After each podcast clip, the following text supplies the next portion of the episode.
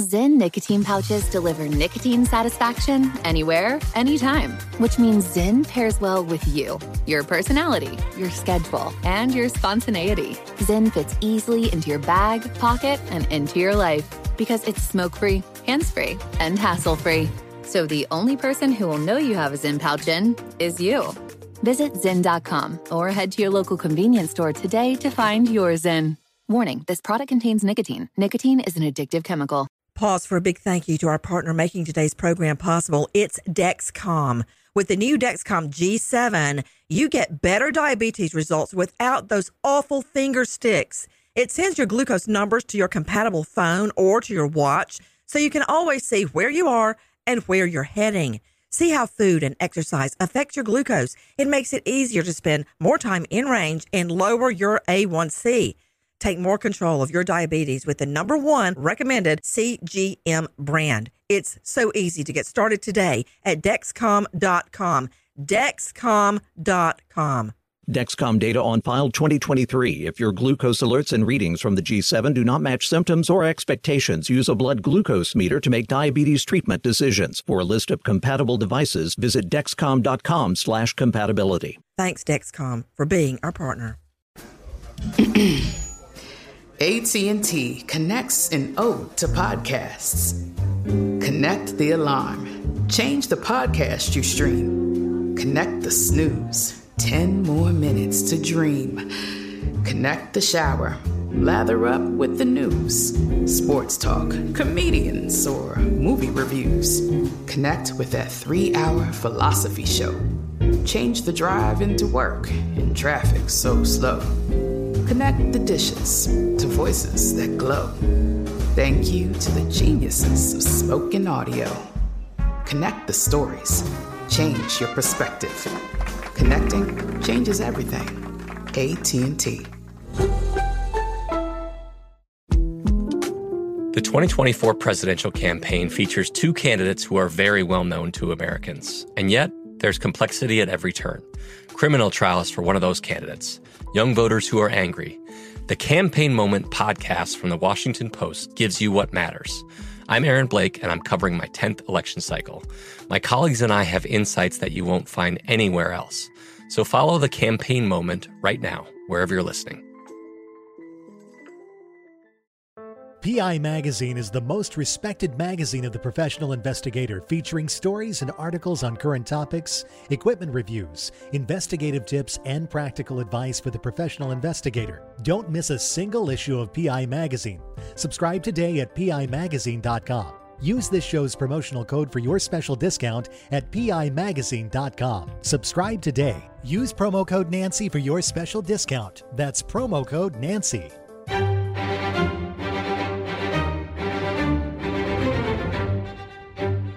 Crime Stories with Nancy Grace on Sirius XM Triumph, Channel 132.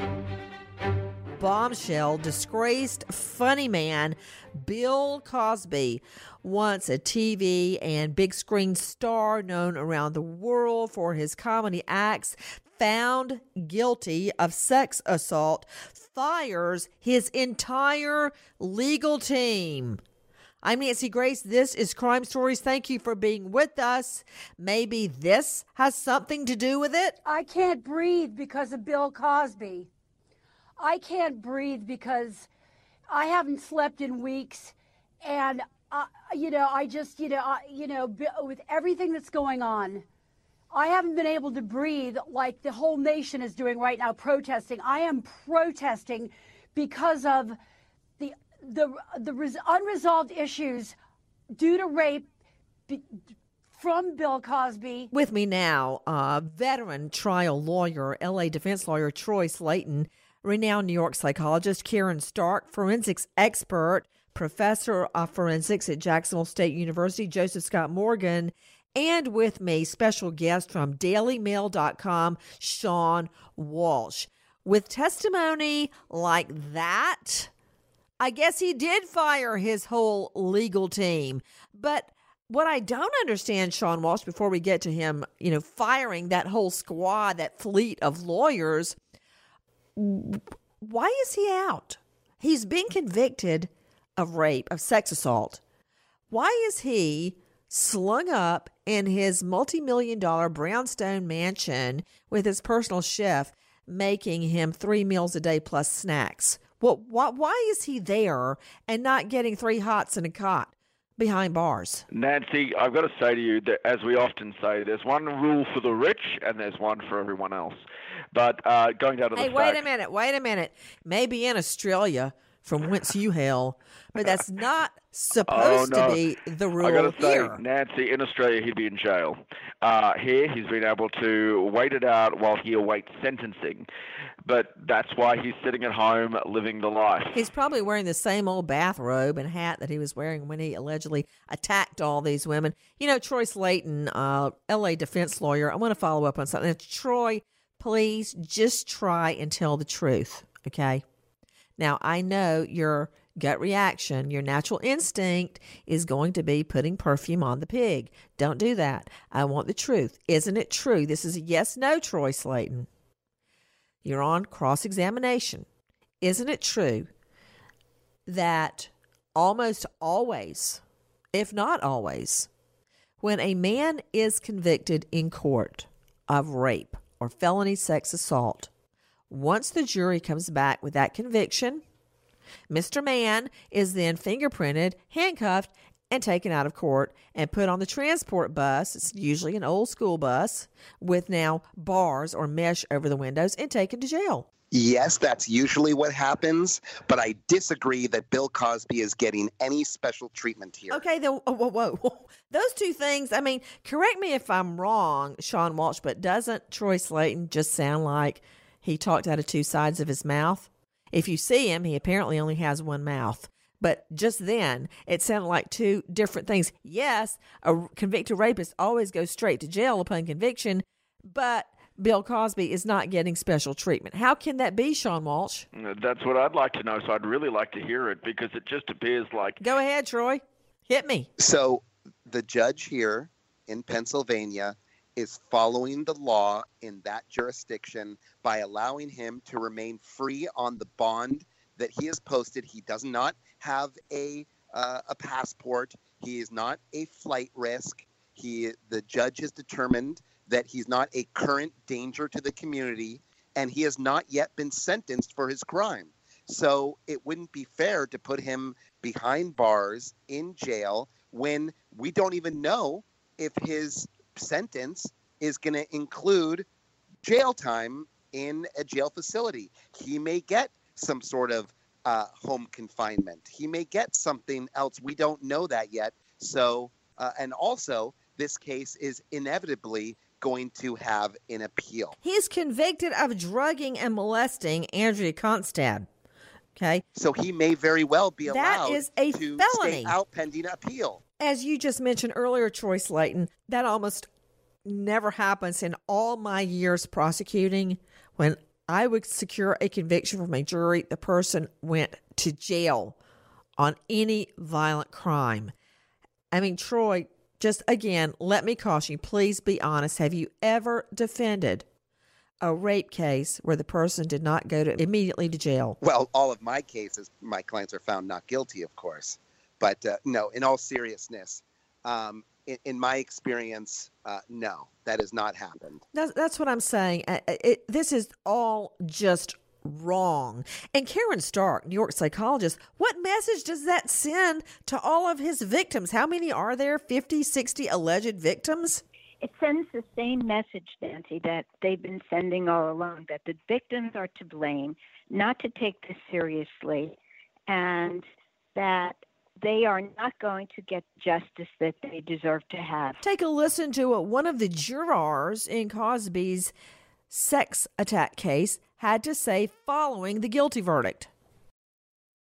What was the evidence that made you sure, beyond a reasonable doubt, that he was guilty? Um, I think it was his deposition, really. Miss Cosby admitted to giving these quaaludes to women, young women, in order to have sex with them. When Andrea was on the stand, did you believe her?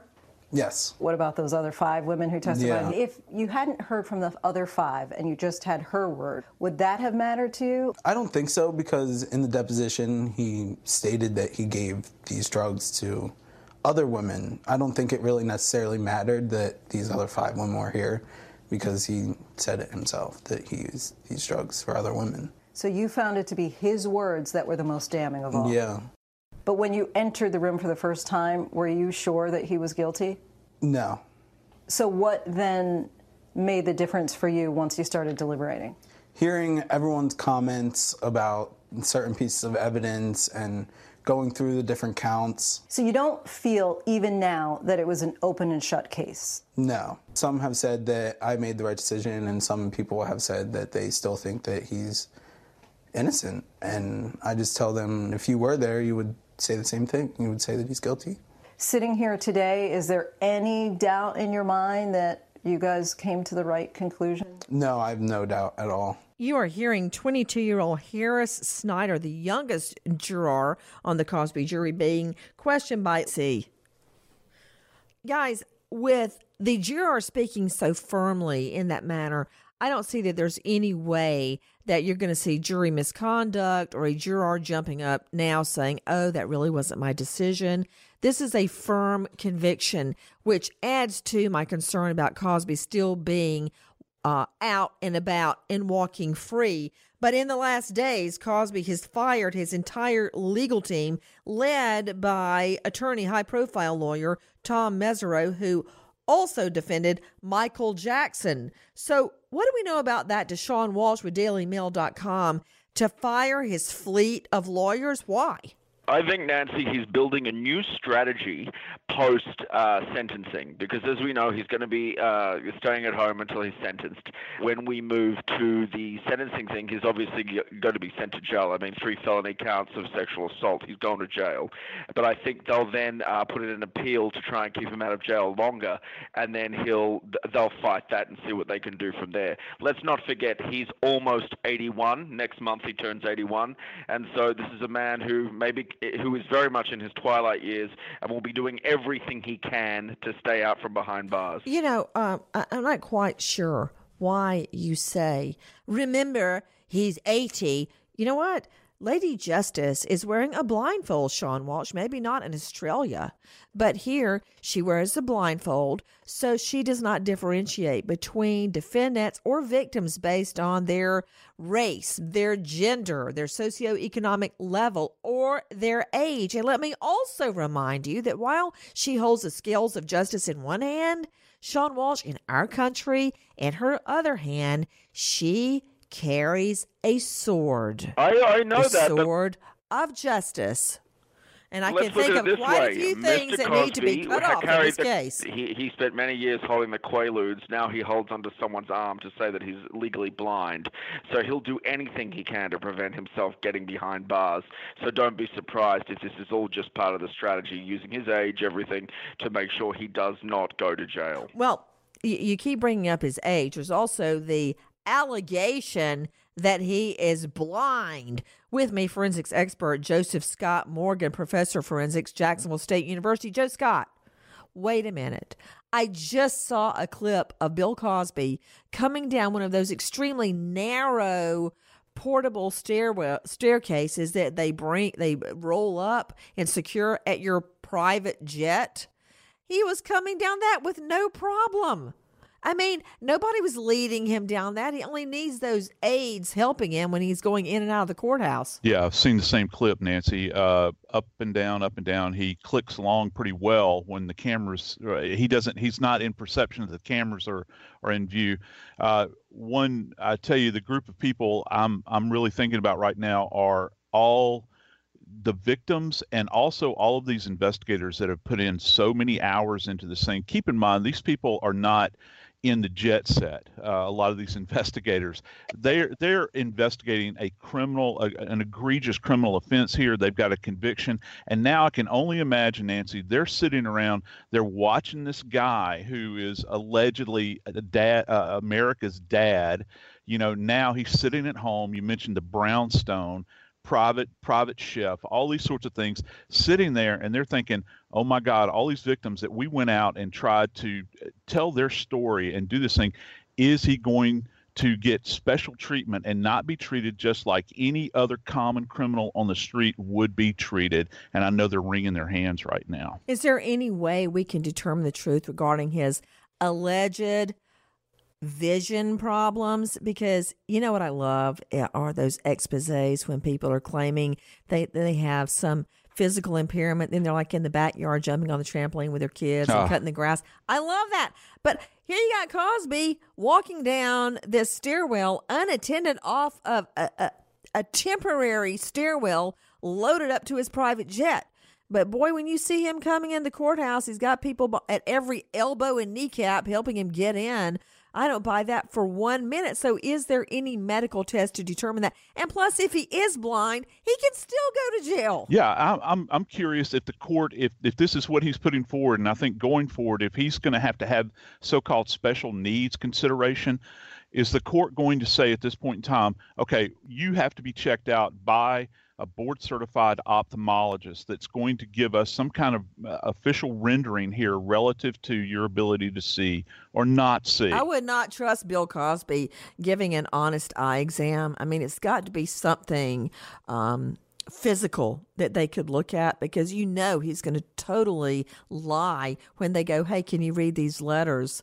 And he would write, uh, he would say, Let me see, I think it says H E L L. N O. I think that's is going to be the result of his eye exam. But Yeah. guys, I can tell you this much: he could certainly see during this episode. My name is Janice Baker Kinney. I began living in Reno and working at Harrah's sometime around the summer of 1980. When the headliners were booked at Harrah's, I recall that they had the option of staying at the hotel in a penthouse suite or a home owned by Harrah's.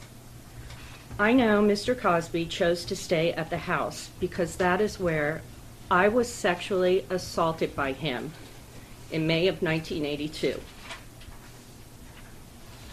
I had been at that house a couple of times previous to that night, invited there for after show parties. I remember going to one party hosted by Wayne Newton, and it wasn't out of the ordinary. So when a friend said that Bill Cosby invited her to the house for a pizza party, I didn't think it was strange, and I agreed to meet her there. I did, however, think it was strange when I arrived and my friend Judy was ringing the front door bell holding the pizza. When I joined her at the front door and Bill Cosby opened the door, it took me a few moments to realize that this was a pizza party for just three. I thought I would have a beer and maybe a slice of pizza and hang out for a little bit and then be on my way. These are the moments that I can remember. Bill Cosby offered me a pill, and I took one from him. He then told me to take two, that it would be fine. And I guess I thought it must be okay. Bill Cosby said it was. So I began to play a game of backgammon with Mr. Cosby. We were in the kitchen or dining room area at that time, and I remember telling him, This game isn't fair. And he asked me why, and I said, Because I can't see the board anymore. And then I passed out. I woke up sometime later hearing voices, and it was my friend Judy leaving.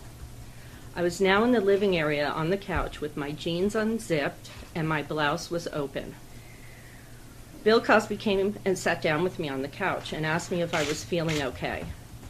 He had me leaning against him on the couch while his arm was around me, and it was then he put his hands inside my open blouse. I remember him then helping me up the stairs to a bedroom. I was in no condition to leave, to drive, to say anything. I was so humiliated that I had passed out and I didn't know what had happened. He had assured me that it was okay to take the pills, but obviously it was not.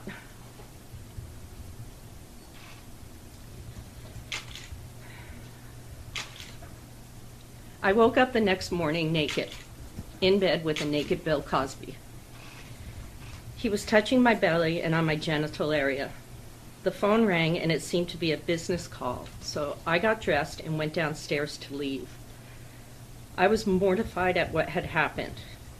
He came down and met me at the front door, and as he opened the door for me, he stopped it part of the way before I could get out, and he said these exact words This is between you and me. and he put his finger to his mouth like a shh sign. I told him I was not planning on alerting the media. I want to thank the jury. Justice has been done. and we're very, very happy and proud of this result. Beginning in late 2014, we be- the accusers of Mr. Cosby, whom I represented, began to speak out. It took a great deal of courage. In the beginning, many were not believed. We are so happy that finally we can say women are believed and not only on hashtag Me Too, but in a court of law. That is my friend and colleague Gloria Allred, who represented civilly many of Cosby's alleged victims. Well, they're not alleged anymore because the jury handed down a guilty verdict in the case of Andrea Constand. Now, what about this? Karen, start with me, New York psychologist. Karen, there's now bitter finger pointing.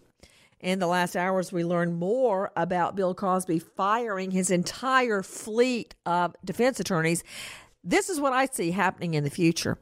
I remember when a rich white guy got bond in the Fulton County Courthouse, and I remember it so well because it was one of my cases, and I nearly did a backflip when this guy whose wife's dead, and um, he is when the fire trucks show up to his house and he's lounging Romanesque in the yard across the street. They talk to him five minutes before he goes, Oh, yeah, my wife's in there.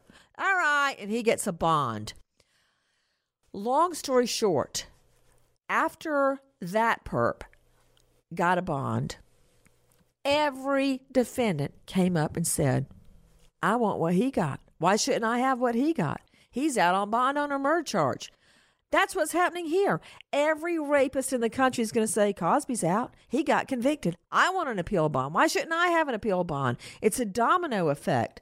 But right now we're in the bitter finger pointing stage, Karen, where he fires Mesereau, his a, a renowned defense attorney. But look at this, Karen Stark. This is his MO. After his first trial, when he the lawyer managed to stymie the jury and got a mistrial on this, Cosby threw out that legal team. That team was led by a really well known Philly area lawyer, Brian McMonagle. And um, he's a Philadelphia defense lawyer. And Cosby threw him out. Many people argued that if Cosby had had any brains at all, he would have kept McMonagle because McMonagle managed to get him a mistrial the first go around. But my point is, he threw out that legal team. Then he hires Mesereau. He gets convicted. Now it's time for the sentencing and the appeal bond. He's thrown out that legal team. What does that say to you, Karen Stark? It sounds like rats jumping off a, a, a drowning ship. It says hubris, Nancy. He's not going to go down. This guy is going to try anything. It's, it's no different than blaming the victims. Now he's blaming the legal defense team.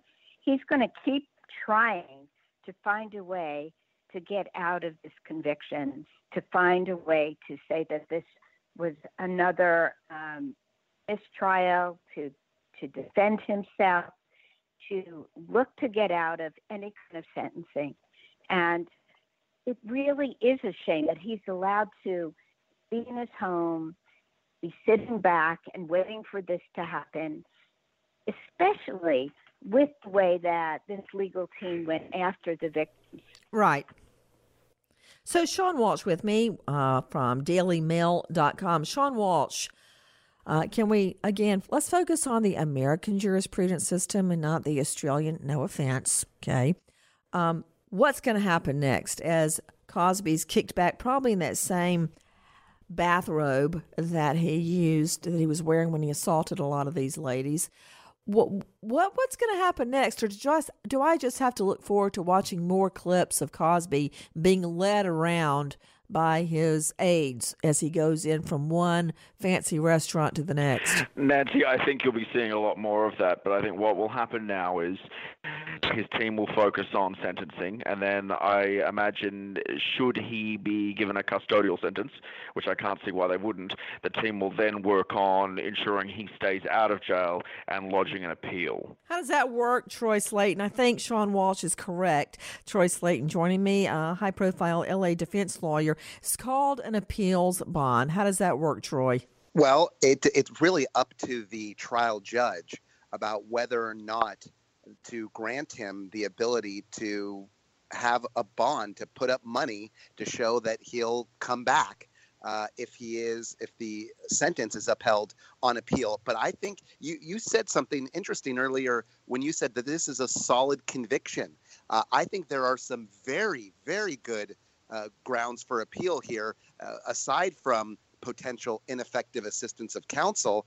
There is the issue that. Oh wait, wait, wait! Are you actually saying Mesereau did not do a good job? Well, I, look, Mesereau was a, is a good, experienced You're digging attorney. deep, Troy. You're digging deep. But let me let me say that I think his best issues for appeal are the deal that he made with the original district attorney when he gave that deposition testimony in the civil case. He was given a promise by the government. The prosecutor said, if you go and testify in that civil case, nothing that you say will be used against you in a criminal case.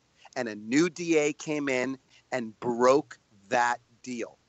That is a huge. Oh, okay. So you're not saying he didn't rape the women. He's saying the district attorney is the bad guy in this scenario because they reneged on a deal to keep his deposition secret. And in that deposition, Sean Walsh, what exactly did Bill Cosby admit to? Okay, look, the deposition really was uh, a bombshell deposition. I think that's why they went ahead and they uh, charged him. Uh, he described the sexual encounter. He talked about uh, the Quaaludes.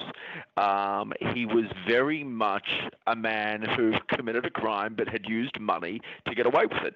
And so that's why Andrea. Well, wait a minute, Sean Walsh. You're kind of glossing over it. You said he admitted to the Quaaludes.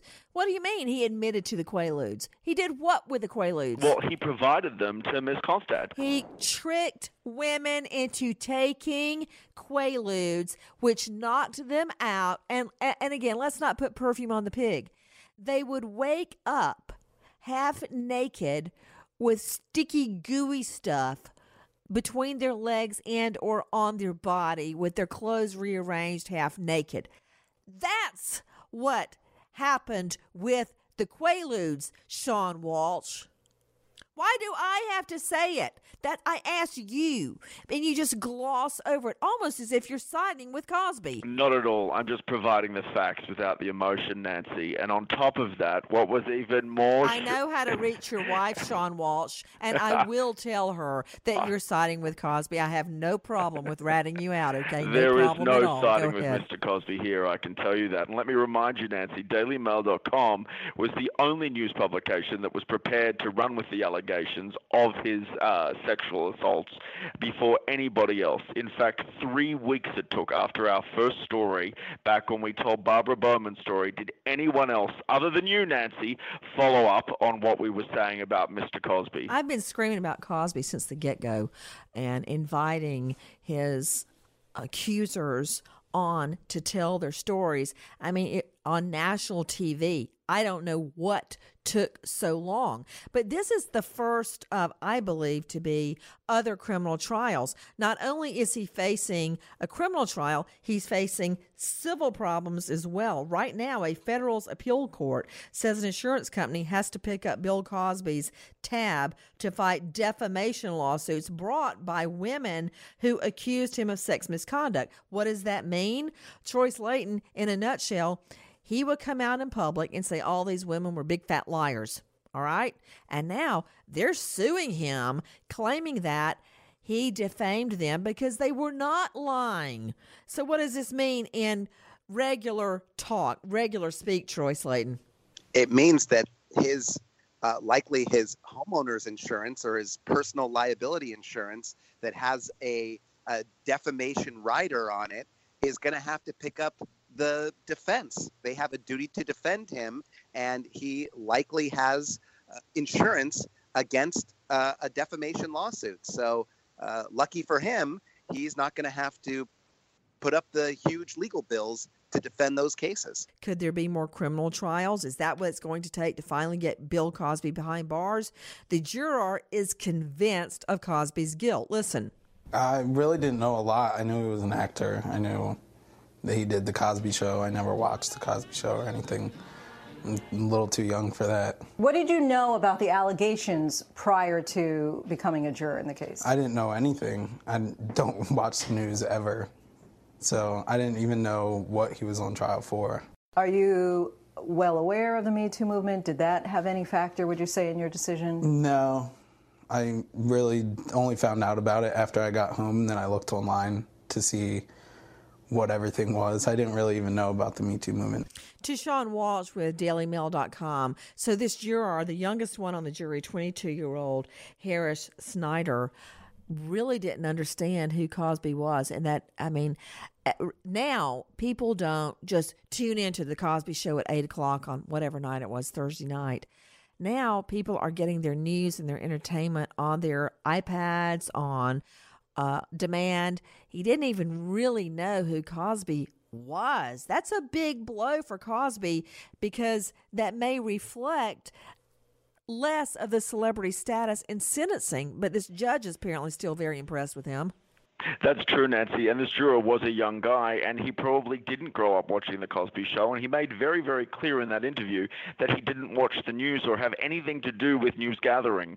So I think that makes it very difficult for Mr. Cosby in any way to claim that the jury pool is tainted because you've got people on there saying, A, I didn't know who he was, B, I don't watch the news. So they've just basically come to a decision based on facts. The judge in this case, Montgomery County, Pennsylvania Court Judge Stephen T. O'Neill, ironically has a wife who is very much involved in this sort of issue.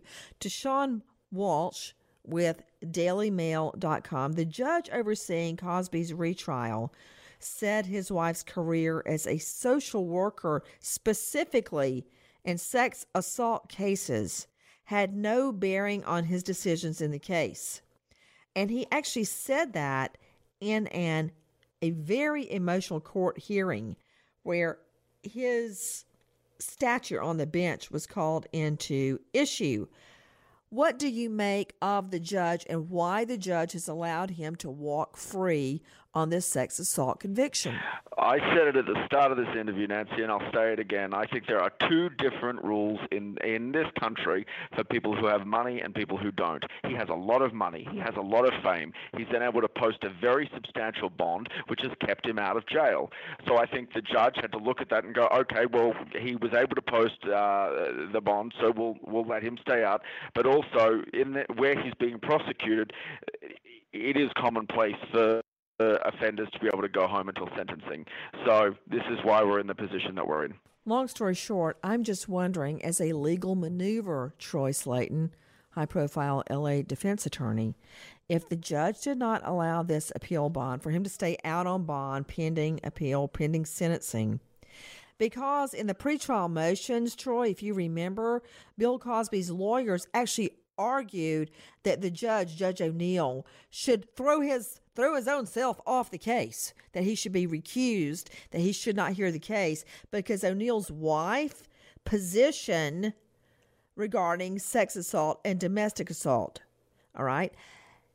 He kept himself on the case. And by allowing Cosby out right now, as he awaits sentencing, could diffuse that argument on appeal. He could say, No, I, I was not swayed by my wife's anti sex violence stance. As you can see, I let him be out on a bond, let him stay out on his bond pending sentencing. So it could actually work in the prosecution's favor, Troy Slaten. It could, but there are other things that Cosby's defense team will use against this a judge uh, that show bias, specifically his decision to allow even more prior bad acts to be uh, admitted as evidence in the current trial, in the most recent trial. Well, I think the judge showed a lot of restraint because there are like 50 to 60 other women that claim he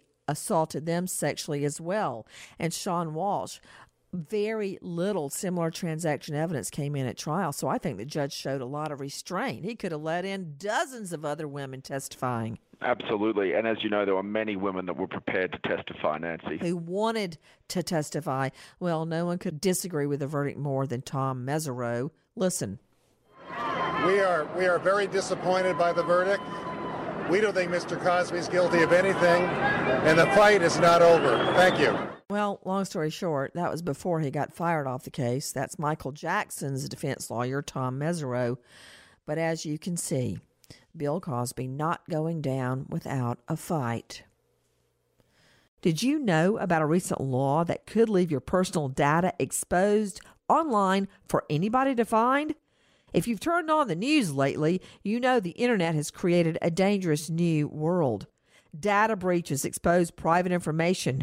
There's a new cybersecurity threat every other day, and criminals can sell the identity of you and your family on the dark web. It's time you take the power back by using a new website called Truthfinder. Truthfinder allows you to find out exactly what information exists about you online. Have you gotten a speeding ticket, received a lien from the IRS, forgotten about an embarrassing social media profile? Truthfinder searches through millions of public records, puts all that data together in one easy to read report. Members get unlimited searches, so you can also look up those close to you and make sure they're not hiding something from their past. You also get free dark web monitoring to make Truthfinder the ultimate tool in identity protection. If your personal info appears for sale on the dark web, you'll be the first to know. Visit truthfinder.com slash Nancy. Enter your own name. Get started. If you are a parent like me and my husband David, you sink all your love, all your hopes, all your energy, all your money, your plans, your time into your children. And they literally become the loves of your life. You know, love comes in so many different ways. You've got that picture in perfume ads and in movies where the the charming knight rides up on a white stallion and it's your Prince Charming. that is nothing compared to a mother's love. When that love is dashed by your child's murder where do you go? What do you do? I'm Nancy Grace. This is Crime Stories. Thank you for being with us. With me now, a warrior for justice. Her name is Becky Drumright, and she is fighting for justice in the murder of her son, Tony. Becky, thank you so much for being with us. Becky, when you came home from work that day, August 25th, what happened? I started looking for Tony because he was always in the house. He was always around. He, uh, we had four wheelers. He never got on the four wheeler. I looked for that first, and I started calling for him, and and I didn't. He didn't respond, and uh, I kept looking for him, and my husband was upset, saying, Just let him be. You treat him like a baby. Well, I wasn't to let him be. I was to find where he was. And I went to a telephone. The phone was dead. I didn't get a, um, I couldn't get out. So I went to um, all the phones, the last one being in the bathroom. And um, that phone was off the hook. There was glass shards all over the floor. I didn't know what had happened. I was thinking something electrical at first, but I I called my husband's name, which it must have been in a concerning voice because he came running. And whenever he looked at the glass, he starts clenching his fist and he's hollering, "Oh my God!" As I'm dancing around him, saying, "What? What?" Um, he knew that a bullet had come through our closet and knocked a picture off the wall. And so he went running out the back door. I went running out the front door, calling for Tony. And then my husband called to me in a blood curdling voice, called my name. I'll never forget that. And I went around the side of the house, and there's Tony laying on the ground by the air conditioning unit, and my husband ho- hovered over him. And he told me to come and stay. by. Tony was alive. He told me to come and come here and stay with him, so I did. My husband went in and called 911. And then he came out and told me he's going to go down by the road because we were down in the woods, our house was. And he ran out uh, toward the end of the driveway. The the um, a friend of mine that I had worked with at the hospital, he is a, a paramedic, and he came pulling up in his personal truck. And then here comes my husband running down the driveway and wanting to know who he was. And I told him, I said, honey, that's Mike Bayless. I know him. I know him. He's a CMT.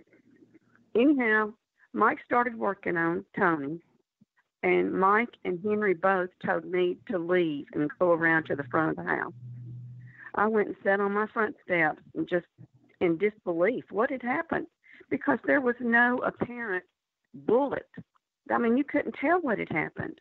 Tony had two or three drops of blood on his glasses and two or three drops of blood on his shin.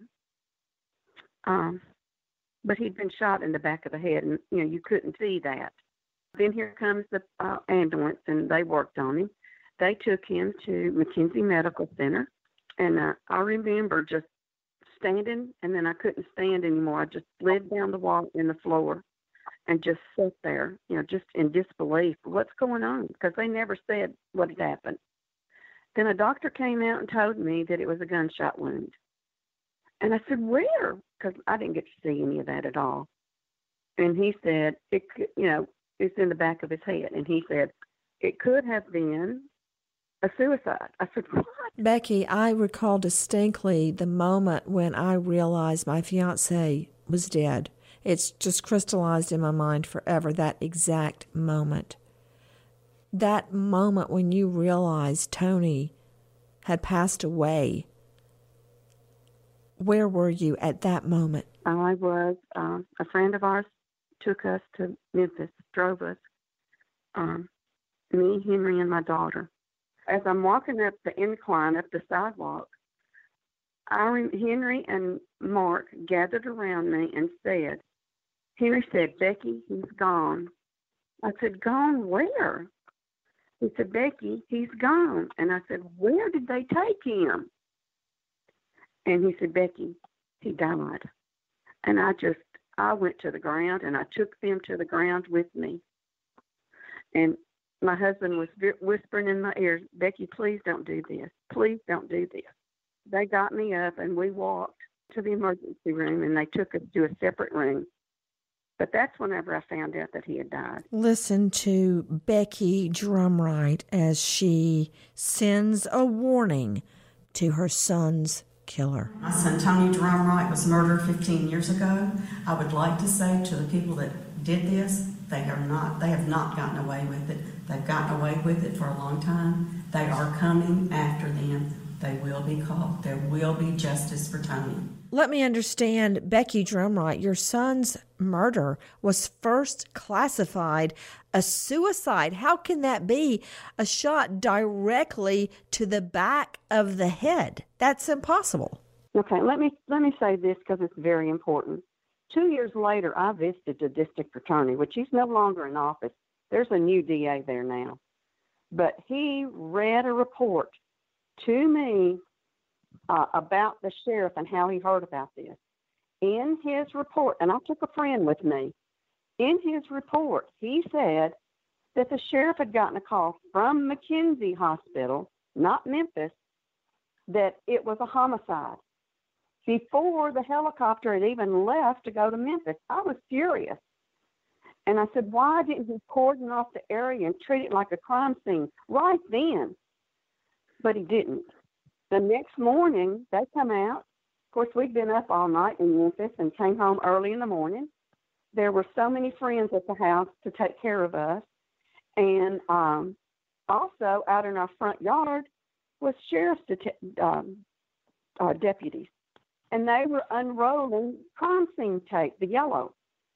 Well, I looked at my, I went and hunted my husband down. I said, What are they doing?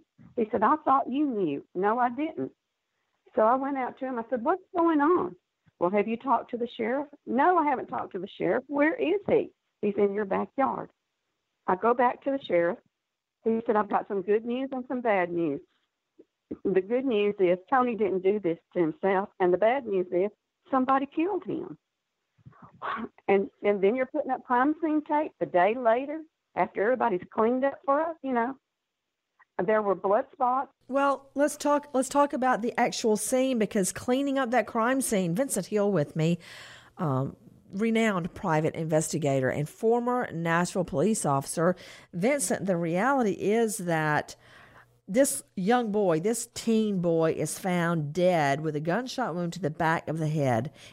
But there's evidence of a scuffle, a fight in the bathroom, and a bullet hole in the closet. The ruling of a suicide is contrary to all the evidence, and them cleaning the crime scene was a disaster. Why? Yeah, that baffles me, Nancy. I don't know if these guys were equipped to even know what they were dealing with. Maybe they used the Occam's razor theory, you know? But wait a minute, listen, Vincent.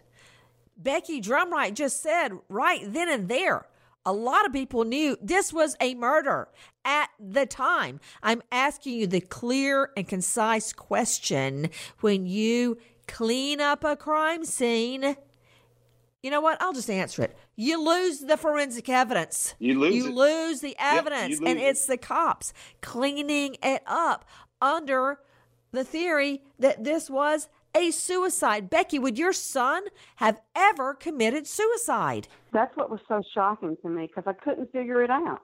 You know, no, I didn't think he would commit suicide at all. Now, the next hurdle the exhumation of her teen son's body. Listen. We are pleased to announce that we have reopened the unsolved uh, case of Tony Drumright's murder from 15 years ago today. Uh, we are very doing, feel like we've got some viable leads to pursue. And as we speak, uh, Tony's body has been exhumed and is on its way to the TBI crime lab in Nashville, I mean, sorry, in Memphis, to the TBI office in Memphis, where it will be examined by the brightest minds at TBI, run through the latest DNA testing, and have a full autopsy performed on it in an effort to uncover additional evidence that will allow us to resolve this crime. To Becky Drumright, this teen boy, Tony Drumright's mom, who has never given up. How many years did you try and get Tony's murder reopened? Uh, ever since day one, they did not do a proper investigation. You know, there were people who saw who was on the property at that time, but no, uh, it was disqualified by the law enforcement, and he was cleared. And um, I just, I don't know. Uh, there is so much to this story. I mean, it's so hard to go into at one time. To Dennis Ferrier, special projects reporter at Fox 17. Dennis, do police have any persons of interest? Matt Stowe, that's the new district attorney. I, absolutely, I'm, he has persons. Of, Matt Stowe, kind of out of town, Harvard Law School, clerk for Judge Rehnquist, brilliant guy, aggressive prosecutor, immediately starts reopening cases. I think Becky's right in saying, you know, there's nothing like a bad start to a case. So even if you have suspects, you know, where's the evidence? Where's the corroboration? You know, the exhumation was not successful for obvious reasons, 15 years. I think he's definitely got suspects. He might even know who did it, but proving it beyond a reasonable doubt is probably out of the question, or we'd already have an arrest. I don't know that anything is out of the question, especially in light of new DNA techniques. Specifically, the murder weapon, the 38 caliber weapon, was found on the scene. Very few perpetrators think to wear gloves to load the bullets into a gun. Very often, fingerprints or partial prints can be found on those bullets. Not only that, when you touch DNA, or there are so many alternatives. If he's really reopened the case, what may happen now? Take a listen to Becky reacting to the exhumation of her son's body. I am so comforted knowing that it's reopened and it's being investigated. I can't explain. It's just, it's bittersweet, but there's no way that I can explain how elated I am that somebody finally is listening. Somebody came to our home and put a bullet in the back of my son's head and executed him and murdered him. I don't want this to happen to anybody else's child. It's not about me. It's about our children, our grandchildren, our neighbors, our friends, our family, our loved ones. People shouldn't get by with murder. And thank God I, they're not going to anymore. They're not going to. Because of one mother's determination and courage, her son's murder case has been reopened. Her teen boy found shot in the backyard. The newly elected district attorney, Matt Stowe, weighs in. Listen. longer be in love. Folks that were scared of someone, that person may have died or been put in prison. A lot of folks that could not talk 15 years ago may be able to talk today and may want to talk today. And we want to talk uh, because if folks will come to us with information, we'll follow up on it. And it's going to make any case we prosecute easier. We can do a case with forensics alone, but uh, it's going to be easier if we have some folks that will help us along the way. And the community's got a stake in this, so I hope that they will rise to the occasion. Uh, I can tell you that there have been some concerns over the condition uh, of the um, uh, casket and the remains, uh, given the amount of time that had passed by. Uh, the casket has not been opened yet, uh, but for now it does appear to be intact and in good condition. Uh, so we have every reason to be optimistic that we're going to be able to pull DNA and anything else that we need uh, out of that uh, out of that casket. Tony Drumright, teen boy, is described as a sweet boy, a homebody, loved being at home. He is found dying in the backyard from a gunshot wound. His mother has not rested since her son passed away. Becky, do you believe you know who Tony's killer is? Yes, ma'am, I do. And let me tell you this, please. There were witnesses who saw who was on our property that day. It's the TBI investigation of that is just incredible. They have never even questioned those witnesses. So I don't think there's a proper investigation. That's the first thing they should have done. To Vincent Hill, private investigator and former Nashville PD, Vincent, do you believe that with some time having passed, that witnesses may be more likely to speak now? Absolutely, Nancy, because that fear of retaliation may have gone away, or that person that they were scared of may have passed, or or something that uh, would allow them to speak now versus 15 years ago. Everyone, please help us solve the mystery surrounding the death of this beautiful teen boy, Tony Drumright. The tip line 731 986 5031. Or find his mom, Becky Drumright, online. Becky, stay strong, friend. Nancy Grace, Crime Stories, signing off. Goodbye, friend. Did you know a recent law can leave your personal data exposed online for anybody to find? If you've turned on the news lately, you know the internet has created a dangerous new world. It's time you take back the power by using a new website called Truth Finder. Have you been issued a speeding ticket? Received a lien from the IRS? Did you forget about an embarrassing social media profile? That info may already be online. Truth Finder can help you find it. Truthfinder searches millions of public records, assembling the data together in one report. Members get unlimited searches, so you can also look up those close to you and make sure they're not hiding something. Visit truthfinder.com/nancy. Enter your own name. Get started.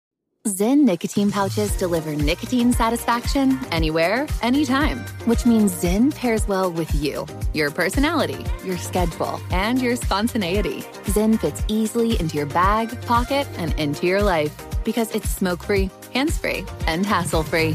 So the only person who will know you have a Zyn pouch in is you. Visit Zyn.com or head to your local convenience store today to find your Zyn. Warning this product contains nicotine. Nicotine is an addictive chemical. Pause for a big thank you to our partner making today's crime stories possible. It's Leesa Mattress, a collaboration between Leesa and West Elm.